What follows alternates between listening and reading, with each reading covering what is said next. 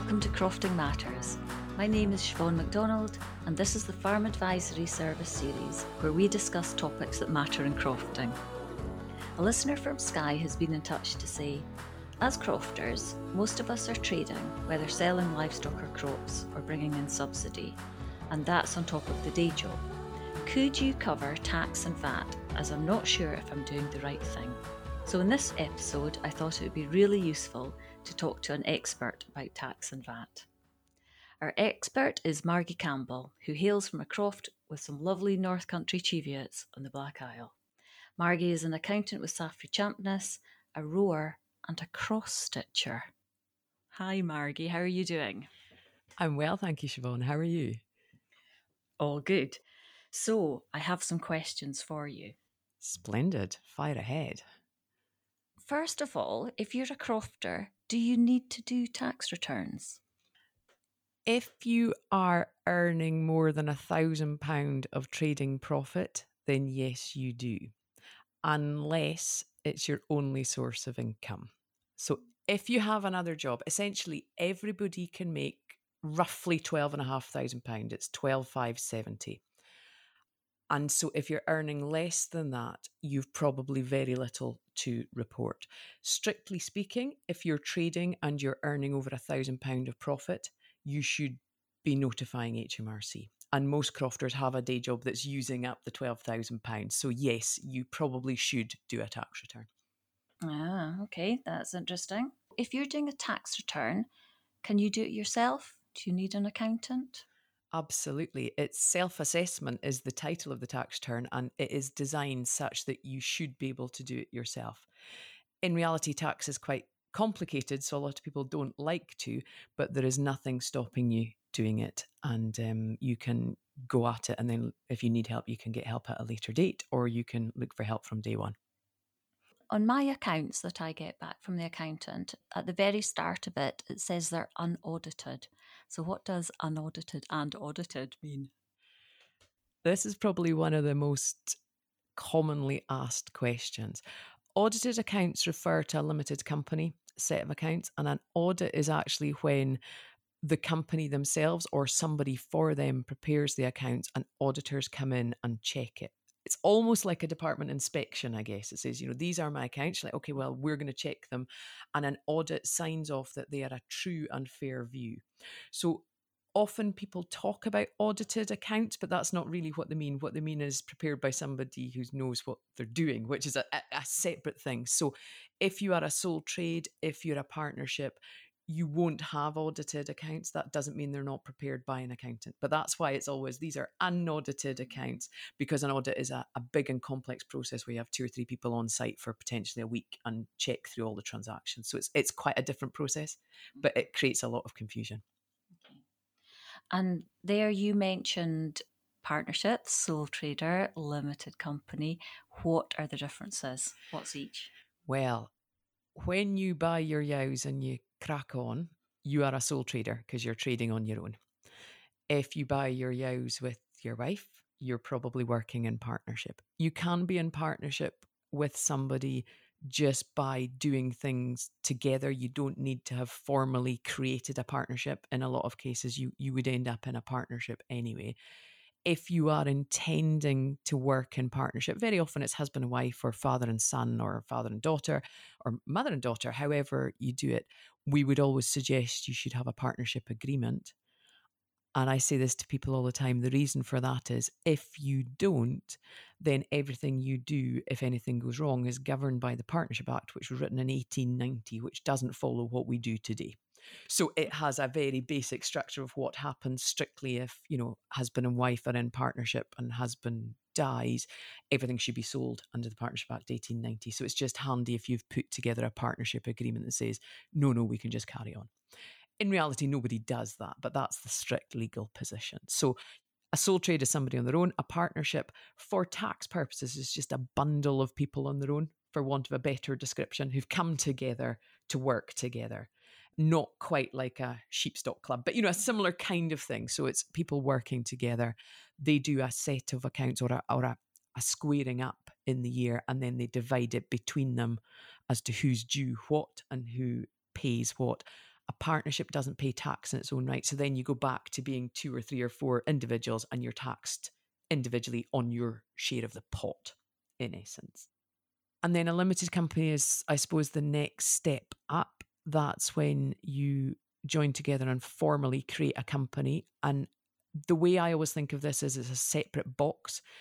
You set up a company and you pay things into that box. So if the company, you know, it, it gets money, it buys. It's always yows I use. It mm-hmm. buys yows.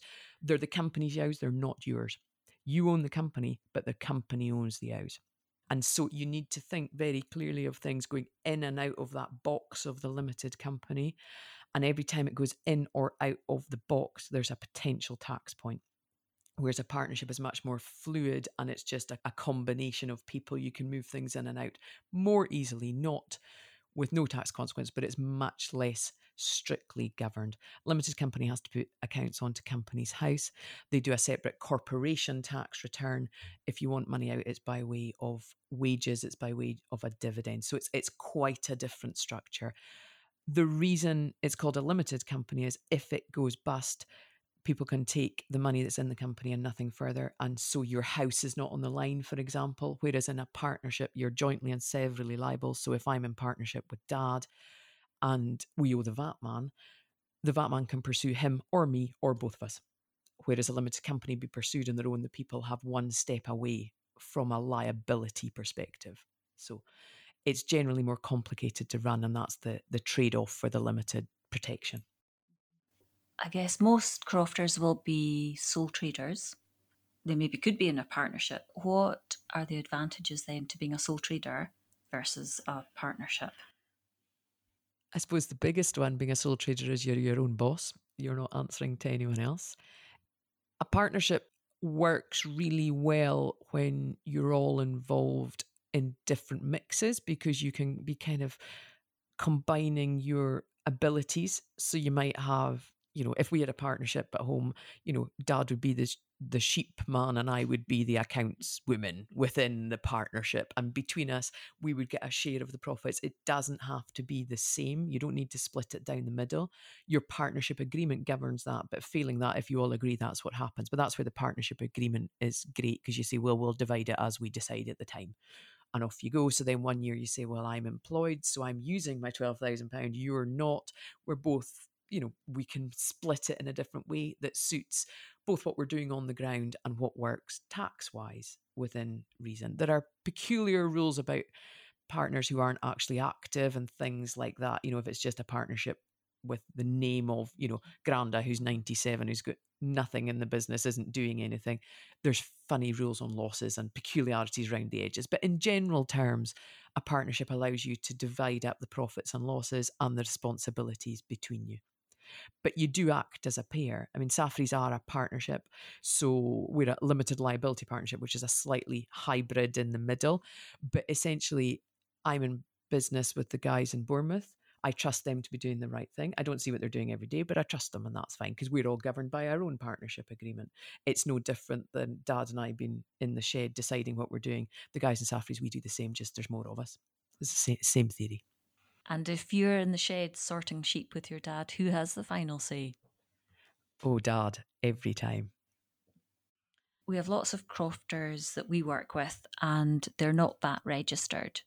Should they be VAT registered? What are the advantages? What are the disadvantages?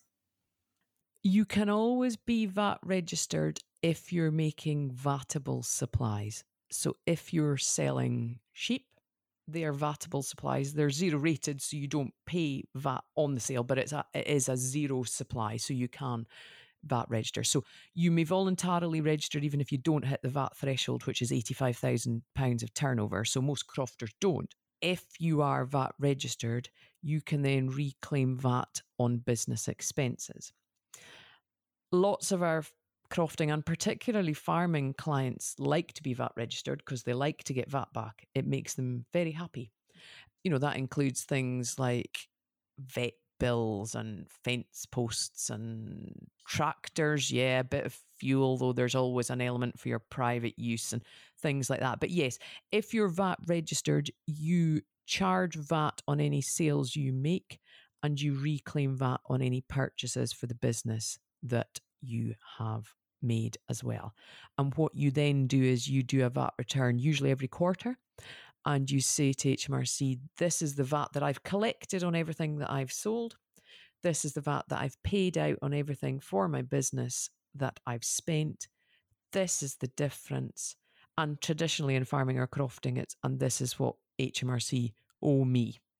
Because generally your outputs, your sales most of them are zero rated because it's yows, it's cows, it's barley, and your inputs, whether it's fertilizer or fence posts or whatever, have VAT on them. So you're in a, net VAT paying position and you get that back.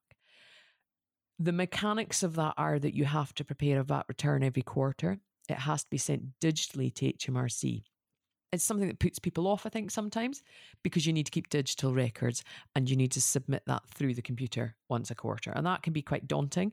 It, once you're in the swing of it, there's a lot of very good programs that allow it to happen fairly easily, but it can feel like a, an onerous task. Gone are the days when you do it on the back of a bit of paper and, you know, post it off. So what it also means is you are in the regime of doing that every quarter. HMRC are aware of what you're doing. They you know that should never be a bad thing if you're doing the right thing whatever but some people just don't like it they're like i'd sooner just keep below the radar and not not worry about that if you get a vat return wrong which everybody does at some point you're fine just to correct it in the next one as long as the VAT itself is not more than, and I always have to check this. I think it's ten thousand pound at the minute, but you can you can Google at the time because they move the limits. But you know, if you've missed a hundred pound off it, you just correct it in the next one. It's not a huge drama.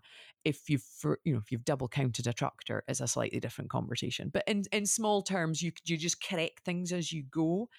But if you're doing it digitally, you would always be trying to square it off to your bank anyway, so you know that everything's pretty much there it's actually a really nice discipline because you get in the habit of keeping your records every quarter. So when it comes to the end of your year for working out what you've done, you've been doing it every 12 weeks anyway. And that's quite a nice discipline. You can then, if you are not exceeding £85,000 of income, you can just say, actually, I'd like to deregister for VAT now because it's becoming more of a burden to do it. I'm paying the accountant to do it. I'm not getting the VAT I'm getting back. I'm paying my accountant. That's daft. And what happens at that point is anything that you've got on hand, tractors, diggers, feed rings, whatever it might be, you account for the value of on the way out of the VAT scheme. And so, you know, there's there's an in and an out, and it's a wee bit like a box like the limited company. You know, the VAT goes in, the VAT goes out, and you square it all off and you collect it and you pay it over. A lot of people have described themselves as a VAT collection unit for HMRC. That's broadly what you are. You collect it from the sales that you have you get you pay it from the purchases and you square off the difference. So you know it's a, it's a bit of admin. Generally speaking, farmers are VAT registered. Very often, crofters are not because they think, ah, it's not worth the hassle. Does the VAT man mind that if you're a crofter, you're always reclaiming VAT and you're never paying out VAT? I mean, can you keep going like that forever? Yes, absolutely. Those are the rules. You pay VAT on what you need to pay VAT on. You reclaim VAT on what you've paid. So most farmers, most crofters are in a repayment position all the time. That's what they would expect. When you register for VAT, you tell them what you do. So if you were to say to them, I'm an accountant, and then you're forever reclaiming VAT, they'd be like, I doubt that. If you're a farmer or a crofter, that makes perfect sense to HMRC. It used to be in the old days when you did a VAT return and you got the envelope, the prepaid envelope, they had different letters on the outside of them. That was putting them to different boxes so they knew that was the farmers and crofters and they would be a repayment and they always opened them last. So they, they banked their checks and then they made the repayments. They tell me. I've never tested that, but that's they tell me, you know, and so they do expect that it's a repayment position and that there's nothing wrong with that. There are other industries that are that too, you know, new build houses are zero rated. So they're, you know, in a repayment position very often as well. So there's nothing wrong with that. That's those are the rules. It's absolutely fine if you're a crofter and you've got your croft business and you're mostly selling livestock, so there's no VAT being charged on that, what happens if you have, say, some self catering pods as well? I knew you were going to ask that. If you, as an entity, whether you are a sole trade or a partnership or a limited company, are doing two things as that entity, the VAT counts for both. So if you, Siobhan, have a croft and a pod, then both things you do are in the same VAT registration. And people forget that sometimes. And it does create problems because people don't want to put another 20% onto their pod because then it's not competitive with the neighbour who's not VAT registered. And what we would probably want to look at there is well, is it right that you're a sole trader? Should you be in a partnership? Because a partnership's a separate legal entity. For VAT, you could have a partnership croft or a partnership holiday let and a sole trade croft. There are very clear rules that you can't just split the business to avoid the VAT man. But if they're two separate businesses run by separate people, if you structure it correctly, it should be fine.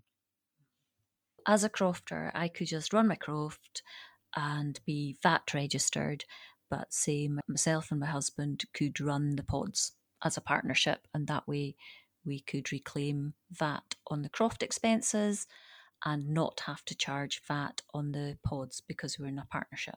That be right? Yes. And the crucial bit there is, and also not reclaim the VAT on the pods because it's not VAT registered. You don't get to do both. I suppose the crucial thing to say here, Siobhan, is you know, don't go and restructure your business today and say, "Oh, Margi said so," because there are nuances and all that, and we, you know, you should have a good look at what's on the ground. But in general terms, if you're in partnership doing one thing and you're a sole trade doing something else, they're two separate VAT boxes, and you keep them very clean.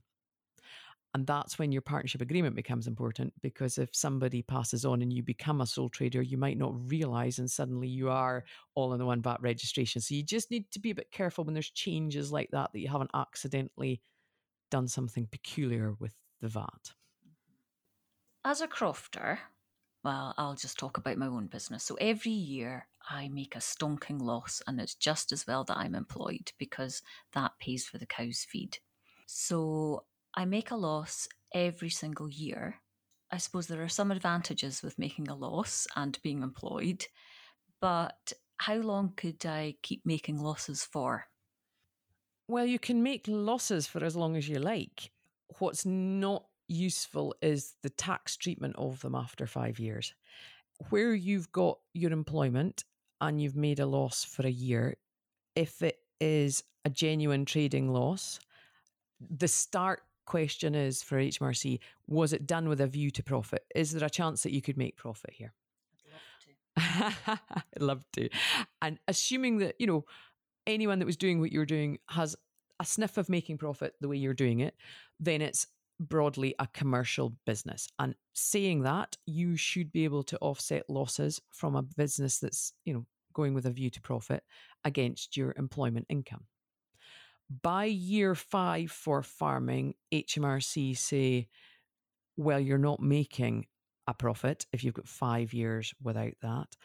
And we don't think that you're going to. And we think this is a hobby. And so you can't sideways use this loss against your employment because you're not doing it with a view to profit. It's a hobby. If they think you never did it with a view to profit, you're not counting the five years. You just don't get the sideways loss from day one. But in reality, if you were trying and just not getting there, year six, you can no longer put sideways. You don't lose that loss. What happens is it goes onto your tax return and it rolls forward for the next year. So if you make a profit in year seven, the loss from year six that you haven't used anywhere else goes against that profit. And then if you start making profits again and then start making losses again, you're slightly resetting that clock. And the one thing to note a lot of crofters, a lot of farmers use the term dates, they use May and November as their year end rather than the 5th of April. The five years runs April to April. So if you don't have an April year, a 5th of April or 31st of March year end, you've got to time apportion it and look and sometimes that catches people unawares. We are moving to a position where everyone is going to have to account for their profits to the 5th of April, regardless, by April 24. And so that will become academic because we'll be doing it to the 5th of April anyway. But I have seen people get caught out because year six was a profit, but actually, when you did it on an April to April basis rather than a November and time apportioned it, it wasn't. So they say, I'm sorry, you can't have the sideways loss relief. Those losses are excluding capital allowance. So if you bought a tractor and that created a big loss, then that's slightly different because that's a capital allowance. And they're saying, well, that's a one off. We kind of disregard that. It's the basic trading that we're looking at. One day I really do hope to make a profit, but oh my goodness, it's quite hard going. And you said there are things like buying a tractor. So, what things can you buy that are going to be tax deductible? How does that work? The description and probably the simplest way to think about it is are they wholly and exclusively for your business? So, feed for your cows is clearly wholly and exclusively for your business. Fertilizer for the fields, yes, absolutely. Where you start getting into peculiarities is a proportion of your phone bill, a proportion of things, your motor expenses, where it's a bit of both. And things like that, you can make an apportionment if you're a sole trader or a partnership. You just say, well, I know that 60% of my mileage is going to work. That's not business. So I'll take 40% of the motor costs, for example. Big bits of equipment, there are capital allowances available on. So tractors, people love to buy a tractor, and a pickup, love to buy a pickup. Cars are horribly tax inefficient. So when you're buying a pickup that gets good capital allowances, in essence, you're writing it off year one potentially. For a car, that is not the case. And a lot of the vehicles that are kicking about, you know, certain, you know, like Land Cruisers, Discoveries, things like that, which, you know, get bales lobbed in the back and things like that, may not qualify as a commercial vehicle for those purposes. So if you're not sure, it's always worth just having a wee look. But generally speaking, if it's wholly and exclusively for your business, you can deduct it. That includes accountant's fees if you're doing that. The one thing to watch is people always say, Well, I've put up a shed and it's wholly for the business. It absolutely is, probably um, unless you're putting your train set or something in it. But essentially, you know, if it's a, if it's a building for the cows, then then it's wholly for the business. But because it is a shed, it's not tax efficient, and the reason for that is to get the full allowance, it has to have a function rather be part of the setting of what where you do what you do.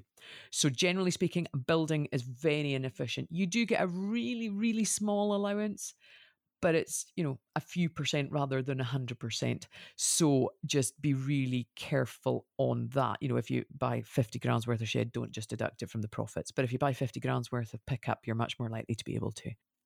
That's something that people forget i think so it's important to know that. And interesting you know if, if you were putting up a tatty shed people like me would go through it and say well bricks and mortar not so good. But all of the things that have a function like the the cold store element of it, the, the refrigeration, all these things are different. So you then start picking through the bones of something. If you've got a grain dryer in the corner, that kind of stuff. Tatty sheds generally are pretty efficient. Grain dryers in themselves are usually quite efficient. A shed to put the cows in is not, but the movable barriers and the sleepers and these things might be. So those things get puzzly, but generally speaking, you know, the bills for the cows are fine. So things like a new fank or a turnover crate or a very posh fank, those things you could deduct. Yeah, absolutely. And you know, a mobile fank is much easier to explain to the revenue because they see it's got wheels, and so they're like, ah, good, that's mobile. It's not fixed.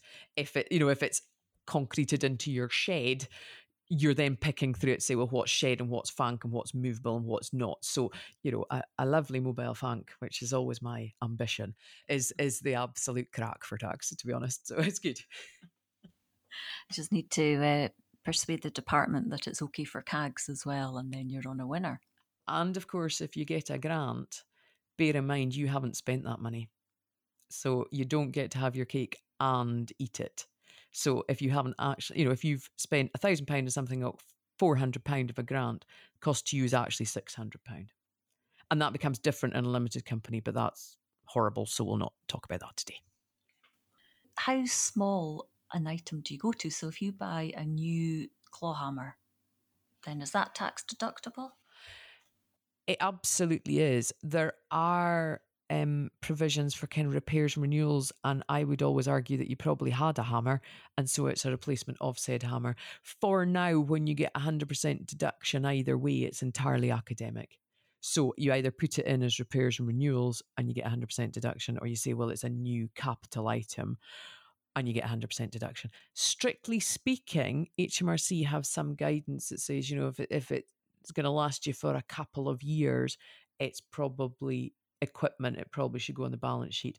In reality, then everybody has a screwdriver, a hammer, the small tools like that. I would always put through repairs and renewals because there would have been one in the past the one we always see because we keep a list of what everybody has as their fixed assets are power washers because they seem just to break all the time. So you have a look and it's like, this is your fourth power washer. Do you still have four? It's like, no, we've only got one. so we'll we'll clear the other ones out, you know, because there is a bit of record keeping behind the, the equipment that you have for tax purposes. And you know, when they they're not sold and they just die due to misuse, you don't need to tell the accountant generally, and people forget and they end up with dozens of them what would be the best way to keep your records? So if, you have records coming to you, does it make a difference if they're done on one of the programs that you can purchase, or can you do them in Excel, or can you just do them on pen and paper?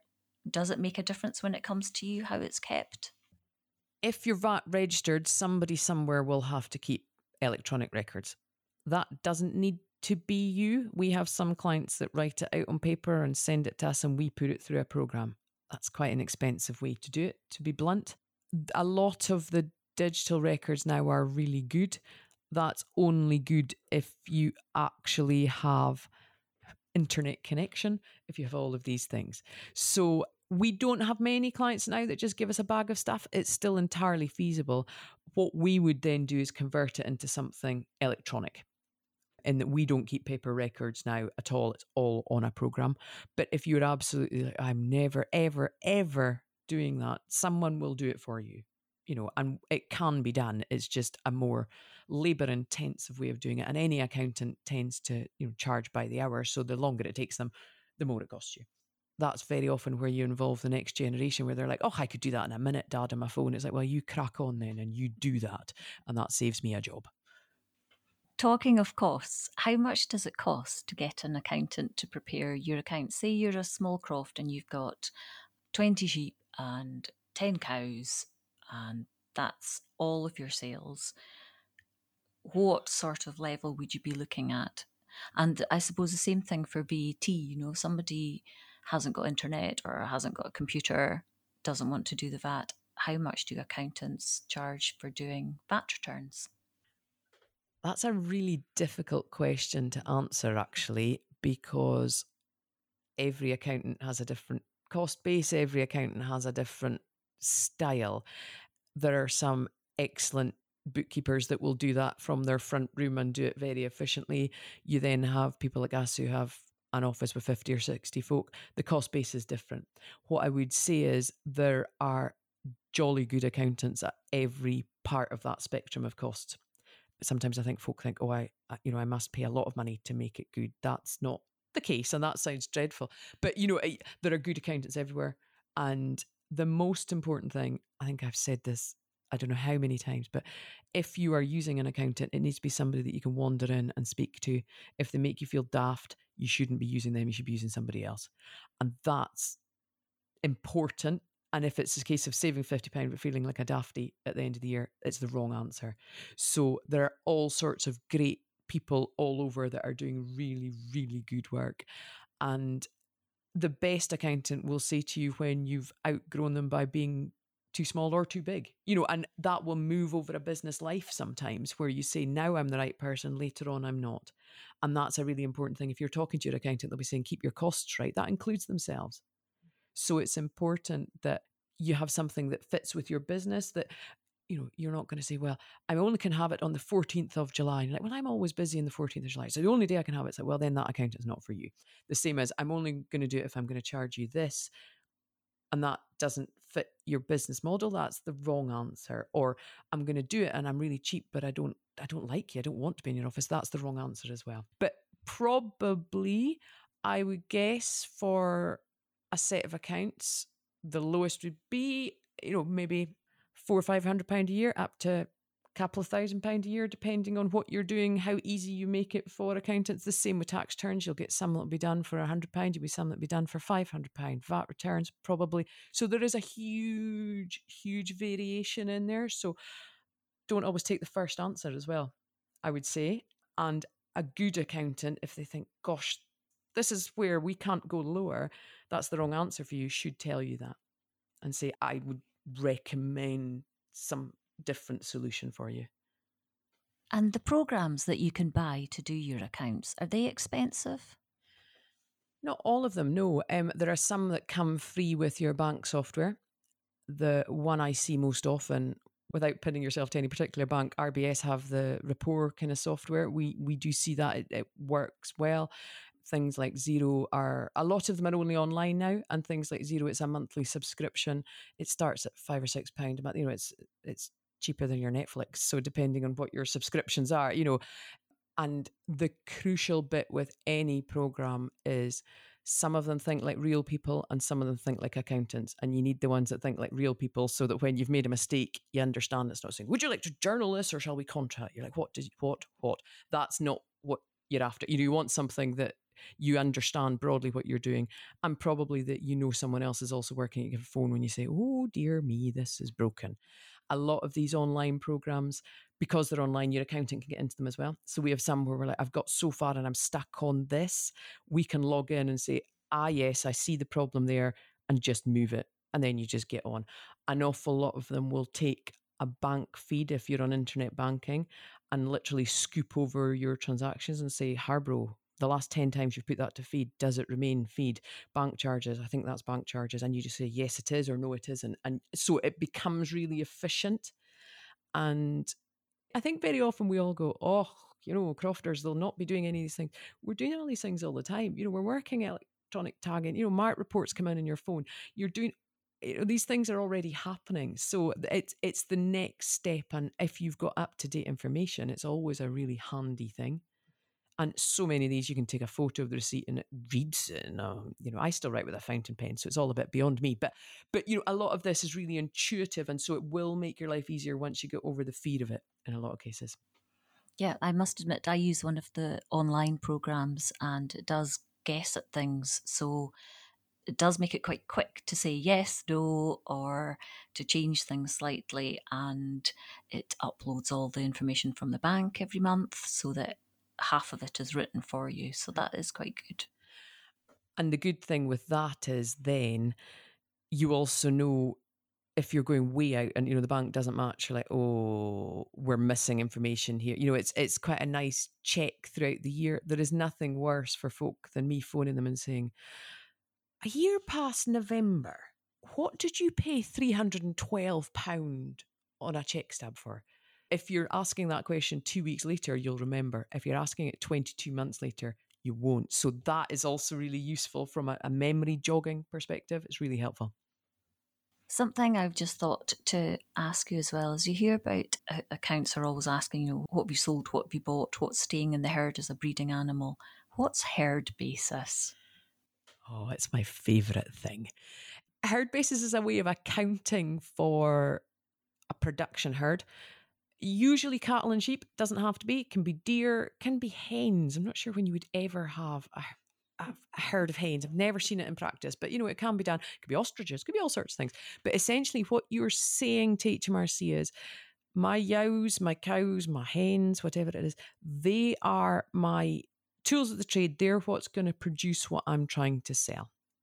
And so the lambs are my stock but the herd is is my asset to produce said stock and again, I always seem to talk in boxes, but essentially you're freezing that in time and saying, well, these 80 yows or 40 yows, that's them. And I'm going to have 40 yows.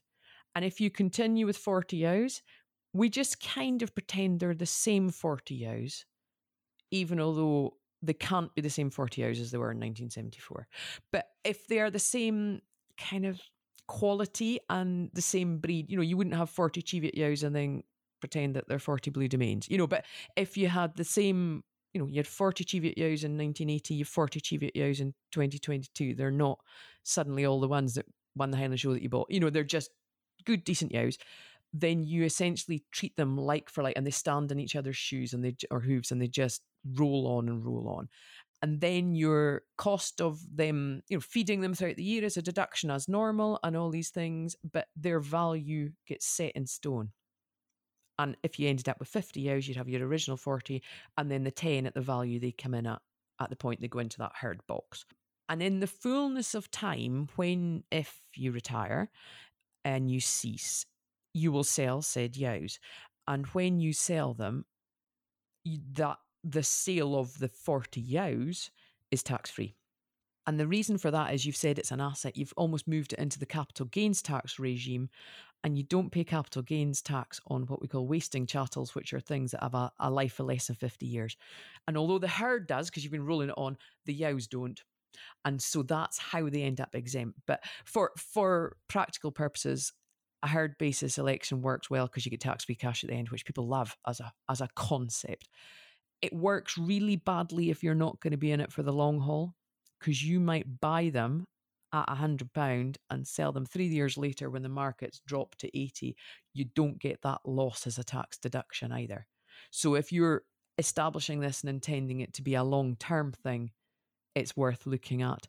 And if you are just in it for a you know a try to see maybe not. There are really strict rules as to when you opt in. If you're on your own and then you take someone into the partnership, you've got to re-elect. So you just, if there's changes in personnel, you need to be really careful if you're in the herd basis. People forget, but it's a really tax efficient way of doing it. And then you just, you know, you sell your lambs, you pay your tax on that, but but the ewes themselves continue. And the tups too, we tend to track them because they're more obvious. You track them in and out because they should be different quality because you're buying them for, you know, to slightly change the job that you're doing usually. Here's a question for you. What about sheep stock clubs? So lambs are sold from the sheep stock club or cast ewes, and then everybody gets a share. So does the sheep stock club pay tax or do the individual people pay tax? How does a sheep stock club work? Well, aside from the governance of sheep stock clubs, which is definitely not my department, in round terms, a sheep stock club is is a gathering of lots of other businesses which are sole trades or indeed other partnerships but you have your share you know you're maybe one ninth or however it's it's working. Most of the ones i've seen they don't do a formal partnership in their own right.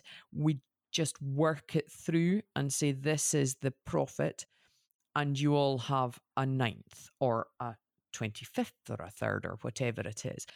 Partnerships never pay tax in their own right anyway, so you would always be pulling it into the individual's returns. And generally speaking, a sheep stock club is not a full partnership. We don't tend to return it as that. You could either way, I think. HMRC are not particularly concerned as long as the right taxable profit lands in places that they can tax it. You know, so if you haven't got a partnership return, and you're dividing it by nine and you're all being taxed on it, or if you have a partnership return and it divides it by nine and you're all being taxed on it, you're still being taxed on it. So they're not going to be massively concerned. And because it's less of a a full partnership and more of a, a looser arrangement, we tend to keep it out with a partnership and just, you know, say to everybody, this is your share for your tax return. It's one of the very few things we still do in an Excel spreadsheet and say to folk, those are your numbers. And there's £1.84 of interest from the bank account, or, you know, whatever it might be. So that tends to be how we would do it. Could go either way. But at the end of the day, the individual members would be the ones paying the tax because they would get their share. And is it the same then for common grazings? We have common grazings which have AECS income. And so that could be quite a lot, or something from a hydro scheme, or from turbines. So, for a common grazing, who are then either retaining the money for improvements or they're sharing it out amongst the shareholders, does that work the same way? I'm seeing the smile in your eye as you ask that. That's a horrible question. It, eh, broadly, yes, in that you're almost not choosing to be in business in common grazings, you just are all together and you've got a part share of the whole any time I've done it, I've probably just divided it by the number of them in the common and you know, they all return it as their proportion of the AECs, the proportion of the whatever it might be. I think that's the only way I've ever seen it done. There, that you know, I don't think you would ever do a partnership return for a common grazing because that's just adding a layer of admin that you don't need. As we get to the stage of, you know, peatland credits and more wind, which we're hearing about all the time, the numbers get bigger. So somebody somewhere needs to be keeping good records, but very often that's probably the landlord in truth or the owner. And so, you know, it may be that you just get a sheet saying this is your number in which case you divide it by the number in the common and off you go. But there, there may be cases coming where you think we actually need more of a record keeping here, and then you're almost in partnership together. The end result is that the owners within that will pay the share that, you know, to pay tax on the share that they're due. We have been doing quite a lot of meetings recently with the Crofting Commission to talk about how you account for the finances in common grazing. So, if anyone's interested in that, look out for those meetings. If somebody was starting up in business, what advice would you give them when it comes to their accounts? That's a really good question. I think probably before you start, it's worth a conversation with an accountant to work out what kind of record keeping suits you because they'll be able to advise on that. You know, one of these programs might just make perfect sense to you. It ties in with your bank anyway, it does all of these things. If you are going to be a sole trader, you do need to tell HMRC if you do that in a year to 5th April, you should do that by October. It's not a huge drama as long as you've done a tax return by the end of January, but it's better if you've done it ahead of time because they take a long time to give you a reference number apart from anything else. So the sooner you tell them, the better. And whether or not, you know, you should be looking at things like the herd basis, whether that's wise for you. You should be looking at things like VAT registration, whether you should or shouldn't. So a conversation before you start is a really good thing. But if you haven't, the world won't end nothing is insurmountable and everything can always be fixed. If you're like, oh dear, I didn't do any of these things, that's all right. You know, we might need to unravel it a wee bit, but you know, it'll be fine. It'll be fine. The other bit of advice is not to be scared of it. The taxman's a reasonable man. Not as a man, but you know, they're reasonable if you're doing your best. If you're trying to pull a fast one, that's a different thing. But if you're doing your best and you add up a column of figures wrong, that's all right. You know, it's it's okay. If you get your VAT return wrong, that's all right. The sooner you confess it and correct it, the better. What you don't do is hide it because then if they realise that you've hidden it, they add another penalty. So if you realise it, you fix it, they go, Well, don't do that again. That was a bit careless.